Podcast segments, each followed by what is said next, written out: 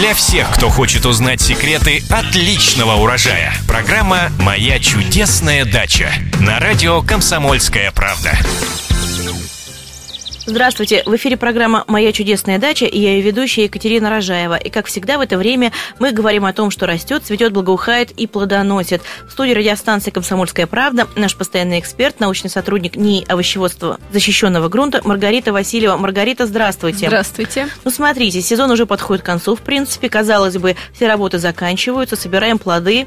А, но на самом деле работы, насколько я понимаю, только начинаются. Более того, мы можем не только готовиться к будущему году, но еще и посеять кое-что и для этого года. А, Маргарита, что мы можем сделать? Ну, для этого года можно посеять, э, в данном случае это зеленые культуры быстрорастущие, такие как укроп, и из корнеплодов редис, э, потому как корнеплоды редиса особенно хорошо удаются в августе и в сентябре, которые посеяны, потому как день короткий, уже не жарко, влажно, э, то есть редис не образует стрелок, не переходит к светухе, а укроп довольно-таки быстро формирует зелень. Его можно сеять с интервалом 10-12 дней. Это очень удобно. Вот. И до поздней осени э, есть зелень. Сейчас можно посеять э, шпинат, чтобы получить его очень рано э, весной.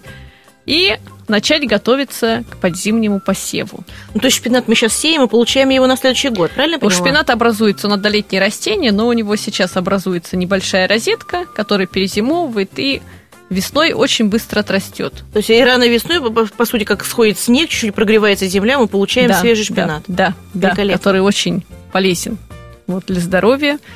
Вот. И хотя я знаю, что многие его не любят, особенно дети, но тем не менее шпинат тот, он очень интересная, хорошая культура. Это будет одна из первой зелени, вот, которая быстро отрастет.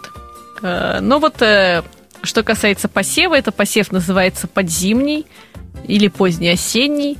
Проводится он э, традиционно в конце октября, в начале ноября, но в связи с тем, что сейчас у нас зима неустойчивая, и если вспомнить начало этого года, что у нас до 3 января шел дождь, то следует ориентироваться на погодные условия. Со самый такой э, без, э, гарантированный вариант подзимнего посева это когда сеют по так называемому черепку, то есть когда земля схватилась э, ночью и с утра она не оттаивает, э, потому как это очень важно для подзимнего посева, чтобы семена были посеяны в сухую почву, э, чтобы не попала влага и не стимулировала прорастание, потому что сеются холодостойкие культуры, которым достаточно бывает иногда плюс 5, чтобы начать свой рост. То есть, если дождаться благоприятного момента, заранее надо сделать, подготовить почву, если кто заинтересовался подзимним посевом, Э, выбирается для этого место, которое лучше всего прогревается на участке, э, то есть хорошо освещенное, у которого место, которое не затапливается, то есть хорошо с хорошим дренажом, высокое место, высокий солнечный участок. На нем проводится обработка почвы заранее, э, вносится компост, фосфорно-калийные удобрения – ну, заранее, насколько я понимаю, недельки за три, а то и за месяц, ну, да? да, можно в теплое время сейчас провести все эти Чтобы процедуры. потом голова не болела. В сентябре, собственно. в октябре, да. Вот, и делаются бороздки. Э, бороздки делаются на глубину в зависимости от культуры, где-то от полусантиметра до трех. Это мы попозже выясним, для какой культуры какие. И в таком виде оставляются. И мы ждем вот этого часа, когда у нас наступит То холод. есть первых заморозок, по сути? Ну, таких низких отрицательных температур. Вот. Э, температур таких вот как раз, которые благоприятны для укрытия роз, это устойчивые минус 5, минус 7, когда Э, не оттаивает почва днем на продолжительный период. Вот. Э, и заготавливаем еще рыхлый субстрат, э, торф или компост для того, чтобы все это засыпать, но его в теплом месте, чтобы он не замерз.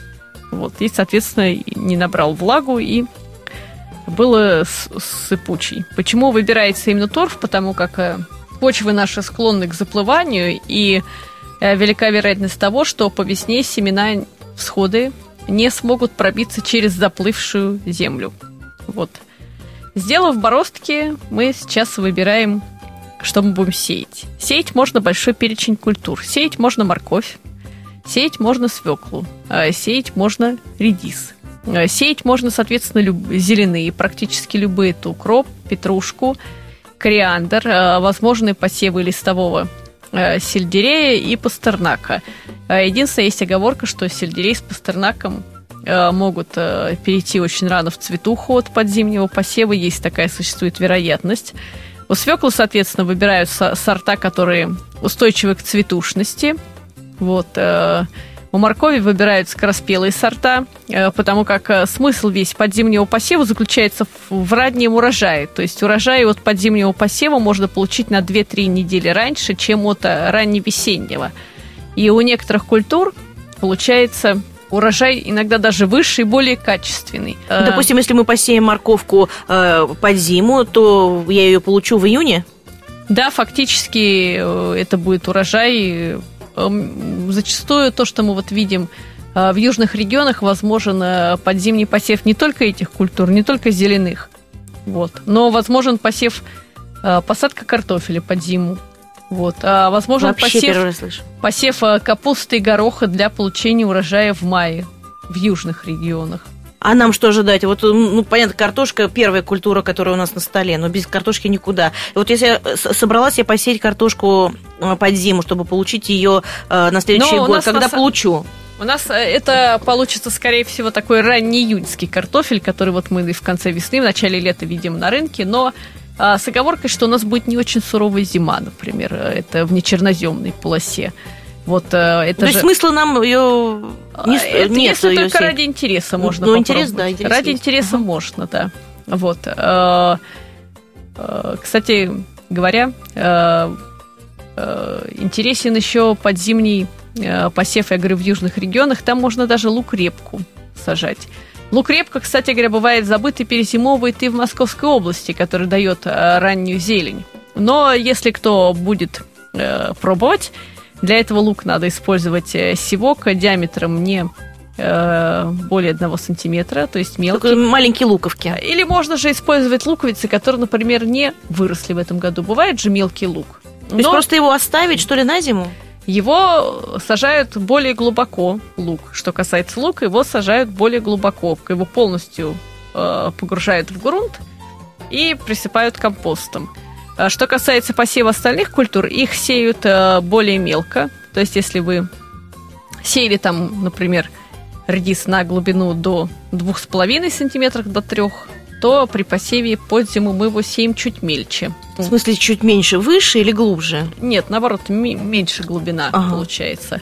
Вот. Ближе к поверхности. Ближе к поверхности. Это характерно для всех культур. Есть, конечно, и отрицательно неприятный момент для таких экспериментов. Я думаю, все-таки стоит использовать э, э, не очень дорогие семена или крупные фасовки, потому что увеличивается норма высева семян фактически в полтора-два раза. То есть, если мы укроп э, сеем на зелень, там, начиная от э, трех десятых или пятидесятых грамма, то, соответственно, тут мы нормы могут доходить от грамма до пяти, в зависимости от того, какой вид укропа. Но, тем не менее, кстати говоря, у нас же дачники практикуют э, посев так называемый самосевом. Единственный минус этого самосева, укроп очень хорошо всходит, заключается в том, что Э, когда укроп хаотично рассевают по всему дачному участку, при весенней обработке почвы всходы укропа принимают за сорняки и спокойно их перекапывают. И тем самым вместо раннего урожая укропа э, получает урожай от тех семян, которые проросли гораздо позже. И думаю, что никакого самосева не, в этом году не произошло. Вот. Зря потратили семена. Да, зря потратили семена. Вот, э, то есть, э, если вы планируете все-таки производить озимые посевы, укропы и петрушки, например, то следует это проводить редками.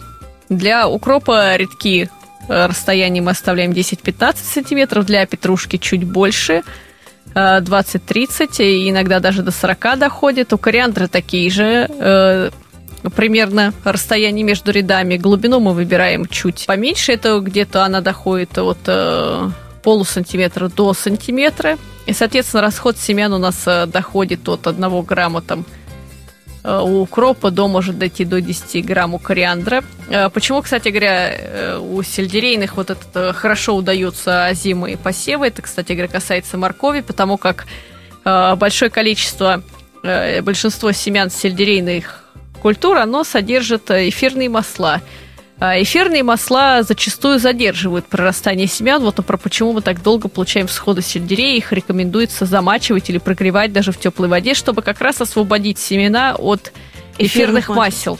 Да, которые препятствуют прорастанию. То есть, по сути, если я хочу посадить сельдерей, вообще иметь сельдерей э, у себя на участке, его лучше под зиму, что ли, посадить? Нет, нет, сельдерей это вот одна из культур, которая такая не очень рекомендована для подземного посева. Сельдерей все-таки рекомендуется сеять через рассаду, особенно что касается корневого сельдерея. У него потому как очень продолжительный период, до 200 дней. У нас, кстати говоря, люди обижаются, когда они сеют сельдерей на рассаду в конце марта корневой, и корнеплода не образуется. Вот это, можно сказать, тоже в некотором роде подзимний посев, потому что сельдерей корневой для получения стандартного корнеплода крупного надо сеять на рассаду в феврале, в середине февраля и не позже, иначе крайний срок это начало марта, до начала марта, потому как иначе корнеплоды просто не успевают, но ну, 200 дней. Вызреть. Да, 200 дней плюс э, то, что в процессе пикировки, пересадки рост на какое-то время тормозится, соответственно, к этому надо еще прибавить. 200 дней, это больше полугода получается. Вот, а у нас получается, что май, 4 месяца, вот, по 30 дней. А высаживать его когда тогда лучше? А высаживать надо сельдерей уже э, ближе к концу мая, тоже, чтобы он тоже не попал под заморозки. То есть, э, можно сказать, практически половину своей вегетации сельдерей проведет у себя дома в горшочке, в котором он был посеян, распекирован. Еще э, нужно при выборе участка, забыла сказать, выбрать место, которое не вымокает, потому что в местах, в которых стоит вода очень долго, то есть не низина, а где-то Не низина, да, именно наверху. высокое место. Почему? Потому что и желательно не склон, потому что семена может просто смыть. Смыть, и они могут вымокнуть, если вода стоит на этом участке очень долго. Это не только из-за того, чтобы участок хорошо прогревался, нужно выбирать солнечное и высокое место, но еще из-за того, чтобы семена не смыло водой. Вот, э, кроме наших замечательных укропов и петрушек, э, можно как я уже говорила, посеять э, небольшой спектр э, рядов вкусовых культур, такие как, например, змееголовник, э, лафант. Есть культура такая замечательная, они все семейства яснотковых. Это культуры, которые одновременно они и лекарственные, и пряно-вкусовые, их используют и в кулинарии, причем как в кондитерской, так и в применении к мясу и рыбе в, в, в приложении. Эти культуры сеются на э, участках, на которых почва не заплывает, желательно легких по э, составу, то есть, например, на супесчаных. Есть еще, кстати говоря, замечательная культура катран. Известен у нее сорт пикадром. Это такой альтернативный вариант хрена. Вот это... Он мягче, как, как он по Крымский хрен. Он, кстати качеству. говоря, совершенно не похож на хрен. У него замечательные такие листочки изрезанные, низенькие такие растения. Вот. Но у него есть э, такая особенность, что без стратификации его семена не входят. Стратификация – это когда семена требуют обработки пониженными температурами энное количество времени. Вот, вот как раз, Катран как раз, э, он очень удобен. Он, э, его совершенно не надо прилагать столько усилий для его вывода, как хрену, например, к тому же. Я знаю, что многие жалуются, что не могут вывести хрен с огорода. Потому что он поселяется и не вытравить, да? С этой точки зрения жалуются? Или они не... Да, да, да, да. Или они его очень хотят, но не могут получить? А вот вы знаете, кстати говоря, по поводу хрена, хотя существует такая поговорка, хочешь насолить соседу, брось ему... Семечки хрена? Кусочек, да, корневища хрена на огород, и весь огород у него зарастет хреном, Э, я вот знаю довольно-таки большое количество людей, которые хочет вырастить хрен. Я поэтому и спросила, потому что мои соседи жутко мучаются. Холят сколько мы хрена им не кидали на участок, э, ничего не получается. Холят и лелеет этот несчастный хрен, а он у них не хочет расти. А те люди, которые тщательно пытаются вывести и, можно сказать, выкапывать своим соседям, вот такой вот парадокс, да, этот, у которых он не растет. Вот ничего не могут поделать. Одни не могут вывести, а вторые не могут завести его. Вот такая вот, к сожалению, у нас бывает. Понятно, вот мы посадили в землю. Ну, нужна ли еще какая-то э, подкормка или дополнительное укрытие? Нет, нет, Полив, нет. например.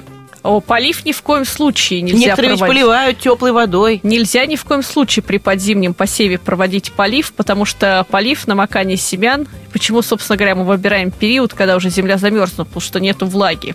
Э, полив, потому что стимулирует прорастания семян. Ну, некоторые думают, что они, если мерзлую землю польют, то ничего, семечко замерзнет, наоборот, вот, ему и, будет хорошо. И может э, получиться так, что случится легкая оттепель, и влажные семена прорастут, потом замерзнут, а виноват окажется, как всегда, у нас производитель семян.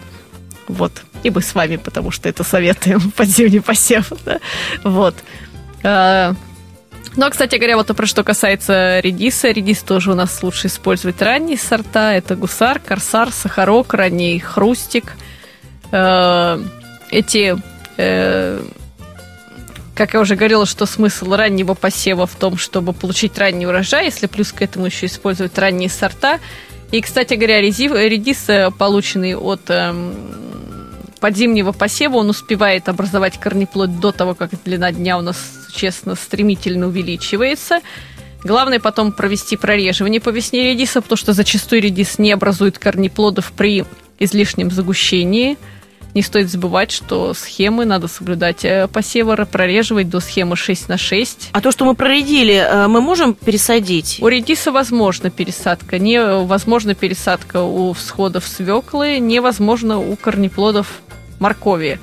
Это связано с тем, что они растут за счет э, разной части корня. Если корнеплоды редиса и свеклы растут за счет гипокотеля, а морковь растет за счет кончика. И травмирование кончика моркови э, приводит к тому, что корнеплод становится разветвленным, уродливым, э, переплетенным. Вот. И такое, кстати говоря, у моркови встречается на неструктурированных и тяжелых заплывающих почвах, такие как, например, и как и песчаные почвы, так и глинистые, и при внесении свежей органики под морковь, потому как, э, доходя до неперепревших, э, например, солома не перепревшей, не перепревших каких-то частей, кончик корня повреждается, и морковь начинает ветвиться. Люди не могут понять, в чем дело, потому что они вроде бы создали все хорошие условия, внесли удобрения, а моркови все равно нет.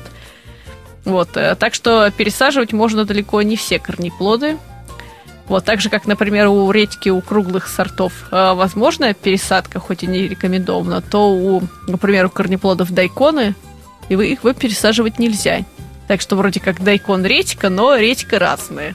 И не рекомендуется, как правило, пересаживать корнеплоды с удлиненной формой. Такие вот, как опять-таки вот морковь и дайкон. А, кстати говоря, зачастую морковь э, бывает, что и после подзимнего посева не совсем удается, потому как а, морковь требует обработки почвы на довольно-таки большую глубину, вот именно из-за своей особенности формирования корнеплода и поэтому недостаточное то, что земля за зиму спрессовывается, это часто бывает э, причиной недостаточного. Бывает корнеплоды, получается, короткие или на конце разветвленные, поэтому в данном случае стоит э, выбирать сорта не с гигантскими э, корнеплодами, как, например, морковь флакера, у которой корнеплод может доходить до 30 сантиметров. Не стоит гнаться за такими... За, за, за количеством, да. За рекордсменами в данном случае, вот. Ну, не знаю, как вы, дорогие радиослушатели, я обязательно, даже ради интереса, э, попытаюсь посеять и морковь, и э, лук, и даже картошку. Попытаюсь посеять на своем огороде, э, чтобы узнать, насколько это эффективно и насколько это действительно имеет место быть.